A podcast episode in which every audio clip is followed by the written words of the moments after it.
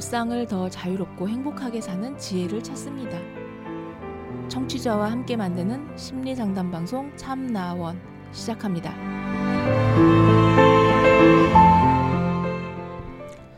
안녕하세요. 심리 상담 방송 참나원 시즌 8 제 32화 오늘 일곱 번째 이야기입니다. 엄마 지내기 너무 힘들어요. 유 이런 제목인데요. 저는 3녀 1남 중에 막내 남자예요. 그러다 보니까 어렸을 때부터 많이 보살핌을 받았죠. 뭐 여기까지는 아무 문제 없이 누나들, 엄마, 아빠한테 사랑받는 전형적인 막내죠.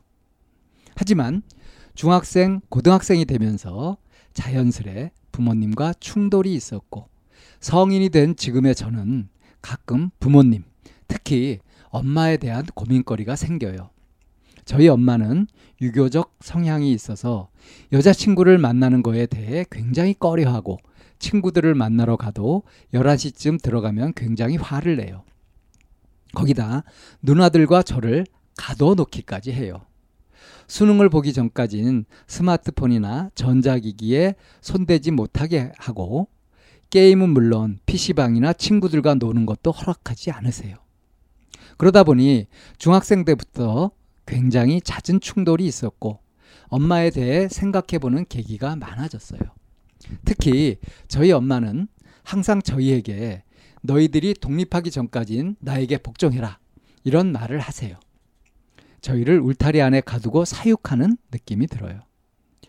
그래서 충돌을 할 때면 그간 서러운 거를 말하는데도 엄마는 전혀 달라지지 않아요. 왜 엄마는 자신에게 잘못을 찾지 않고 자식한테서 잘못을 찾으려고 하고 자신에게 잘못이 있어도 인정하지 않을까요? 엄마도 엄마라는 하나의 존재가 처음이라 완벽하지 않을 텐데 왜 자신이 항상 완벽하고 자신의 말과 신념이 옳다고만 생각할까요?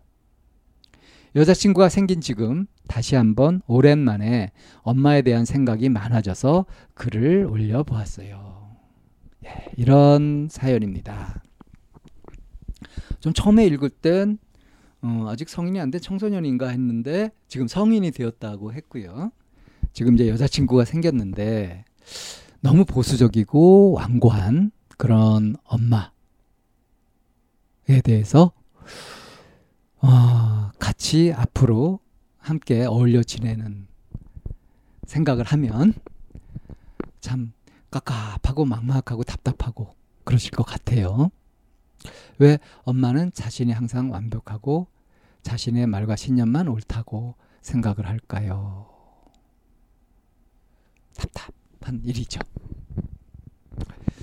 어, 지금 이제 막내인데도 지금 성인이 되었으면 위에 누나 셋은 그보다 훨씬 더 나이가 많고 그럼 엄마는 최소 50은 넘으셨다는 얘기가 되겠죠. 근데 이제 그 세대에서 어 이제 저보단 조금 아래이실 것 같은데 어 가정 분위기에 따라서 굉장히 보수적인 집도 있고 아주 개방적인 집도 있고 그것이 막 섞여 있었던 그런 시대거든요. 그러니까 과도기, 전환기라고도 할 수 있는데 자, 자기가 가정에서 겪었던 그런 양육 방식이나 이런 것들로 해서 또 자기의 경험에 의해서 이제 자기도 어른이 되면서 이제 자식들을 그렇게 키우게 되죠. 근데 이 엄마는 이 사연자의 엄마는 관리형으로 그러니까 자식 넷을 철저하게 관리 관리하는 식으로 그렇게 하셨어요. 어, 넷이나 되니까 이 관리가 얼마나 어렵겠습니까? 그러니까 자기가 말하면은 일사불란하게 말도 잘 들어야 되고 그렇지 않겠어요? 어, 그래서 아마 이렇게 예, 엄격하게 그렇게 하면서 명령을 따르는 그런 형태로 하셨던 것 같아요. 그러니까 독립하기 전까지는 복종해라. 이렇게 해야 이제 그 가정의 질서를 유지할 수 있다는 그런 현실적인 그런 상황도 있었겠죠. 근데 지금 이제 중요한 건 뭐냐면 이 사연자가 어, 막내 그것도 삼녀 일남 중에 유일한 아들로 그렇게 큰 거예요. 그러니까 어렸을 때부터 보살핌을 많이 받았고 뭐 모든 가족들한테 사랑을 받는 아주 귀염둥이였던 거죠. 근데 중학생이 되면서부터 이제 많이 부딪히기 시작했고 이제 충돌이 많이 됐었어요. 그 이제 뭐 PC방도 못 가게 하고 그리고 이제 이 공부하는 거 이거에 대해서 스마트폰 같은 거 이거 아예 그냥 예? 이 일단 그 압수 이렇게 해가지고 접하지 못하게 공부하도록 이렇게 계기를 이렇게 했던 거죠. 근데 아마 누나들은 이런 통제에 그렇게 크게 저항하는 사람이 없었나 봐요. 어, 근데 이 막내는 좀 다르죠. 예전까지는 자기를 왕자님처럼 이렇게 대접하다가 이제 중학생이 되고 고등학생이 되고 이렇게 했을 때 공부해야 된다는 이런 명목하에 이제 간섭이 되고 마음대로 할 수도 없고 이렇게 돼버린 거 아니겠어요? 그래서 이게 이제 이 사연자는 사육당하는 느낌. 그리고 이미 어릴 때는 자유롭게 뭔가 됐었는데 자기 중심적으로 뭔가 됐었는데 근데 이게 이제 달라진 거죠. 자기가 해야 될 거고 공부를 해야 되고 뭘 하면 안 되는 거고 하는 이런 것들을 지켜야 될 것들이 있는데 여기에 당연히 반발하는 마음이 들게 되죠. 그러니까 아마 누나들하고 다르게 또 엄마하고 막 부딪히고 이랬을 수도 있다고 생각합니다. 어, 이 여자 친구 사귀면 안 된다 하는 것이 이제 막 또 청소년기에 또 막 그랬던 것 같고요. 그런데 지금 이제 이 여자친구가 생겼어요. 성인이 돼가지고. 여자친구가 생기고 나니까 이제 이 엄마의 이런 일방적이고 권위주의적인 이런 태도, 자세 이런 것들이 이제 지금 여자친구를 사귀면서 또 어떻게 될까 하는 거 생각해 보면은 얼마나 불안하겠습니까? 그래서 고민이 될 것도 같아요. 자, 이 생각을 어떻게 정리하면 좋을까요? 엄마를 이해해 보세요. 엄마의 인생을 생각해 보세요. 이런 것들이 이제 흔히 할 수 있는 충고들인데요. 어, 뭐 그건 너무 뻔한 얘기고요. 설마 이 사연자가 그런 생각을 안 해봤겠습니까? 그런 것들을 다 해보셨을 것 같고요. 지금 이 사연자가 문제 제기한 부분 있잖아요. 엄마도 자신이 완벽하지 않음을 인정해야 할 텐데 왜 자기만 옳다고 저러고 있을까? 그것은 수용할 수 없는 거죠. 자, 이 부분입니다. 이 부분을 가지고서 엄마와 어떤 대화를 시도해 보든가 대화를 시도할 때도 이제 주의할 점들이 있는 거죠. 엄마는 왜 자기 자신이 옳다고 자기 자신이 가지고 있는 관점이나 이런 것들을 절대시하면서 오류를 인정하지 않으실까? 뭐 실수도 할 수 있고 그런데 그걸 인정하지 않으면서 계속 왜 이렇게 우기듯이 이런 식으로 할까? 이거는 엄마도 자신이 없기 때문입니다. 그리고 뭐 자식들 넷을 이렇게 키워야 된다 하는 그런 부담감, 그런 책임감이 엄청 나셨던 거겠죠. 지금 이제 근데 막내까지 다 어른이 됐으니까 이제는 옛날 이야기 할 수도 있는 그런 때 아니겠어요? 그리고 이제 나도 다 컸으니까 엄마하고 이런 토론도 얼마든지 할 수 있죠.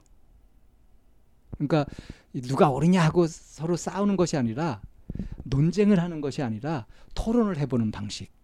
이런 식으로 얼마든지 접근해 볼 수 있는 거 아니겠습니까? 이게 엄마가 그동안 자식들을 키우면서 책임감으로 부담감으로 이렇게 막 몰아붙이고 여유 없이 이렇게 하느라고 이렇게 유연한 사고나 이런 것들을 못했다고 한다고 하더라도 그렇다면 엄마 자신이 힘들 거 아니겠어요?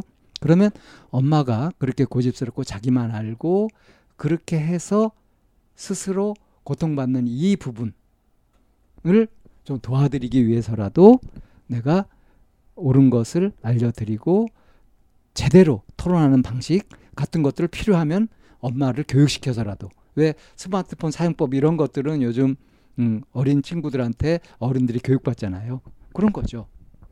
그러니까 이미 세상은 많이 변했고요. 지금 정보화 시대에 유교 질서, 상명하복의 질서, 수식적인 질서 이런 건 이미 구태연한 거 아닙니까? 이런 거 가지고 살 수가 없잖아요. 그러면 어머니도 앞으로 자신의 삶을 살아가시는데 이게 노인들이 많은 이런 고령화 시대에 어머니도 앞으로 자신의 삶을 얼마나 많이 살아야 됩니까? 그런데 이런 구닥다리식의 사고 방식을 갖고 살면은 도태되기 쉽잖아요. 자, 그런 의미에서라도 이제 어머니를 교육시키는 그런 과정. 이런 것들이 필요하지 않을까요? 지금 어머니의 일방성에 비해서는 이 사연자는 이게 상대적으로 생각할 줄 아는 그런 더 고급스럽다고 할까요? 더 성숙한 사고방식에 대해서 알고 있는 것 같아요. 그런 개념이 있는 것 같으니까 그런 개념을 갖추지 못한 어머니한테 이런 것들을 소개해드리고 알려드리는 이런 친절함. 어머니한테 받았던 그 양육, 이것에 이제 은혜를 은혜가 있다고 한다면 은혜를 갚는 의미에서라도 어머니한테 이런 거 친절한테 친절하게 알려드려서 구식 어머니를 신식 어머니로 탈바꿈시키는 거 이것도 한번 시도해 볼 만하지 않습니까? 네. 이런 식으로 어, 자식이니까 부모의 말을 들어야 된다 하는 건 그거는 절대적이지도 않고요. 자식이 다 컸으면 이제 부모가 자식을 의지하기도 합니다. 그게 또 실제 현실이기도 하죠. 이렇게 좀 유연한 사고 방식을 가질 때 서로 소통도 되고 그 좋은 관계를 잘 유지해 갈 수 있다는 것 너무나 당연한 일인데 그것을 소홀히 하고 있는 건 아닌지 돌아봐야 되겠습니다. 자, 마지막 일곱 번째 사연 여기에서 정리하겠습니다.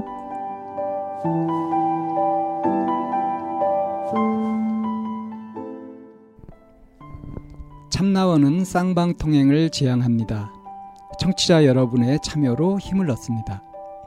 팬딩으로 들어오시면 참나원을 후원하시거나 참여하실 수 있습니다. 방송 상담을 원하시는 분은 chamna-one 골뱅이 다음 점 넷으로 사연을 주시거나 02-763-3478로 전화를 주시면 됩니다. 참나원의 문은 늘 열려 있습니다.